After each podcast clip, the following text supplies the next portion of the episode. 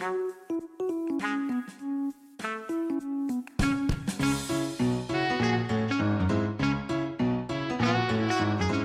Je suis le docteur Cyril Fischoff, chiropracteur spécialiste en échographie musculo-squelettique exerçant à l'île Maurice. Je vous invite à écouter un nouvel épisode du podcast Vertebrenco chaque premier et troisième lundi du mois. Ce podcast est consacré à l'univers de la médecine musculo-squelettique et s'adresse à tout public. Il se veut être un outil de vulgarisation au service de chacun. Nous y abordons les mécanismes en jeu, le diagnostic, les traitements, les méthodes de prévention des différentes pathologies musculo-squelettiques au travers de petites histoires cliniques, des dernières recherches scientifiques et d'interviews de spécialistes.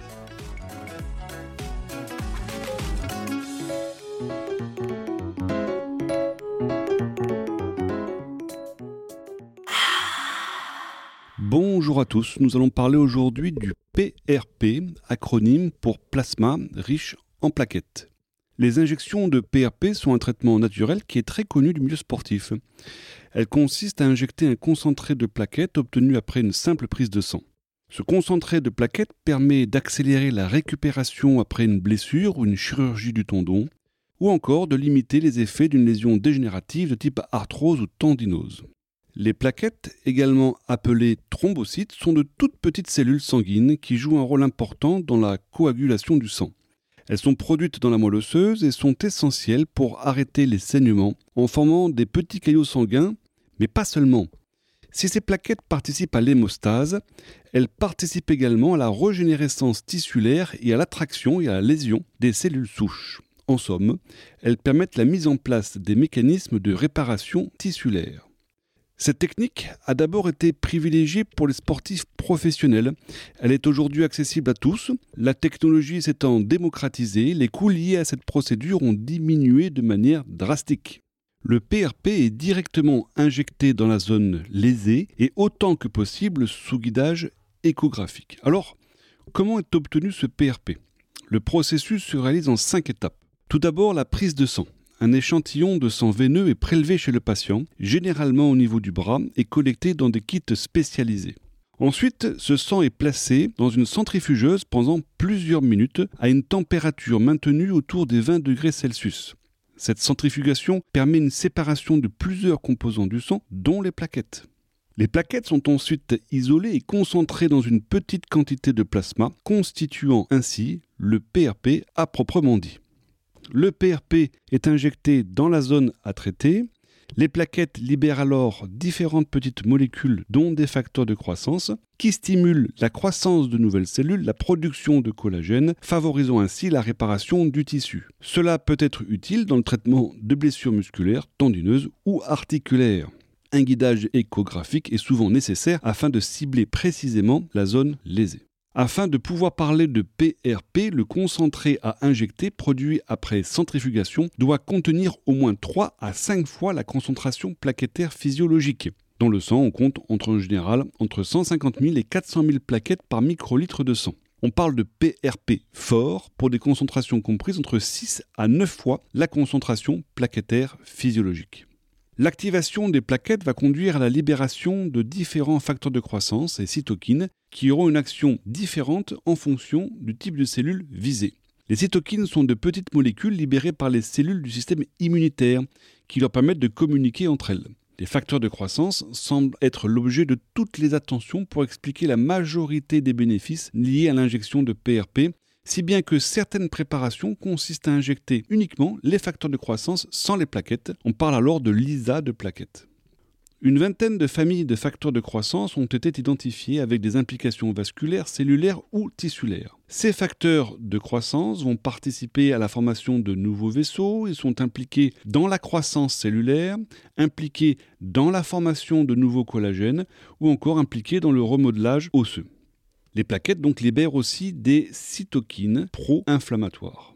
Il faut savoir que 70% des facteurs de croissance et des cytokines sont libérés dans les 10 minutes après l'activation des plaquettes, 95% dans l'heure et les 5% restants dans les 10 jours.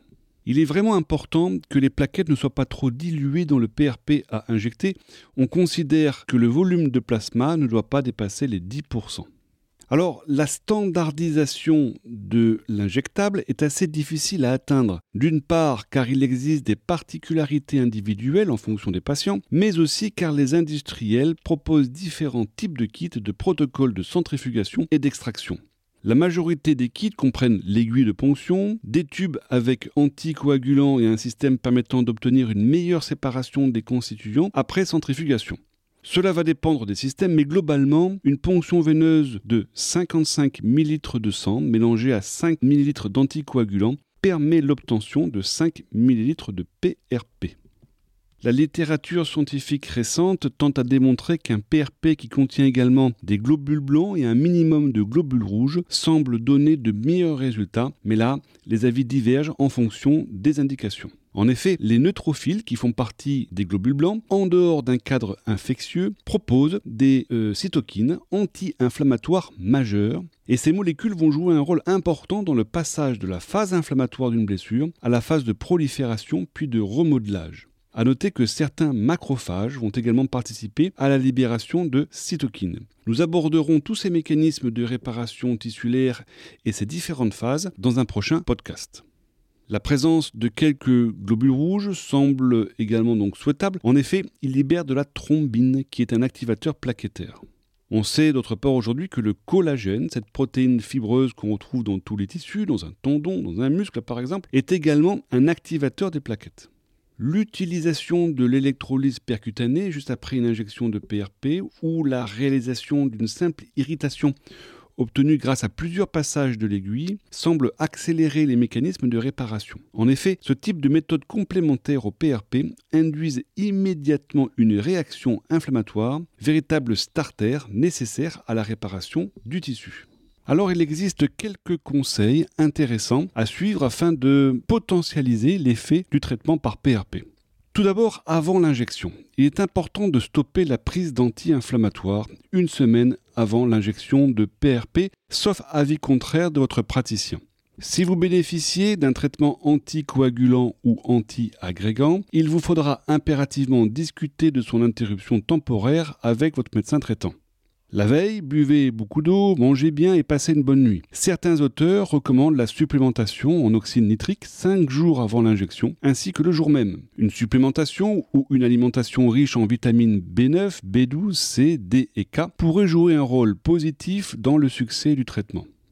Le jour de l'injection, restez hydraté et mangez un repas complet et nutritif. En général, entre le moment de la prise de sang et la fin de l'injection en passant par la préparation du PRP, il vous faudra prévoir entre une heure et une heure et demie. A noter qu'il serait préférable d'éviter la consommation de café le jour du traitement. Certains auteurs recommandent de faire de l'exercice physique juste avant l'injection de PRP. Alors que faire après l'injection?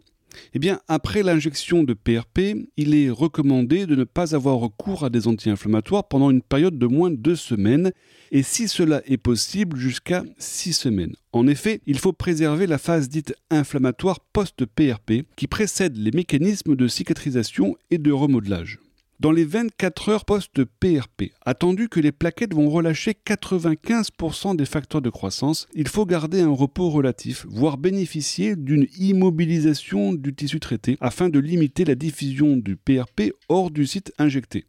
Certains auteurs recommandent une immobilisation de l'articulation ou du tendon pendant une semaine post-injection. L'utilisation de glace dans les suites immédiates du traitement par PRP demeure controversée car elle pourrait diminuer l'activation des plaquettes. Les exercices de réhabilitation seront idéalement commencés la deuxième semaine, associés à des méthodes physiques de biostimulation comme les ondes de choc, la photobiostimulation ou encore les champs magnétiques pulsés. Quand il s'agit d'un traitement de tendon, la reprise progressive de l'activité sportive est en général envisagée lors de la 11e ou 12e semaine post-injection. Nous aborderons cela dans un autre podcast, mais il faut évidemment et effectivement bien garder à l'esprit que le délai de réparation d'un tendon est très long. En fonction des indications, une à trois injections de PRP espacées de quelques semaines peuvent être envisagées.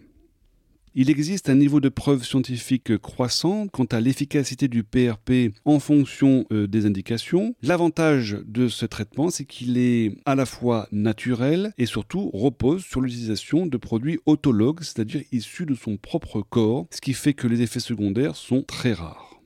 Il existe des contre-indications absolues au PRP, comme une thrombocytopénie, c'est-à-dire la présence d'un taux de plaquettes très bas, euh, l'existence d'un syndrome plaquettaire dysfonctionnel ou encore une instabilité hémodynamique. Évidemment, la présence d'une septicémie contre-indique le recours à un traitement par PRP. Je vous donne rendez-vous très bientôt dans un nouvel épisode du podcast Vertèbre Co. En attendant, portez-vous bien, restez actifs et si vous avez des questions ou des idées de thèmes vous souhaitez que nous abordions, n'hésitez pas à me contacter sur la page du podcast vertebrenco.com.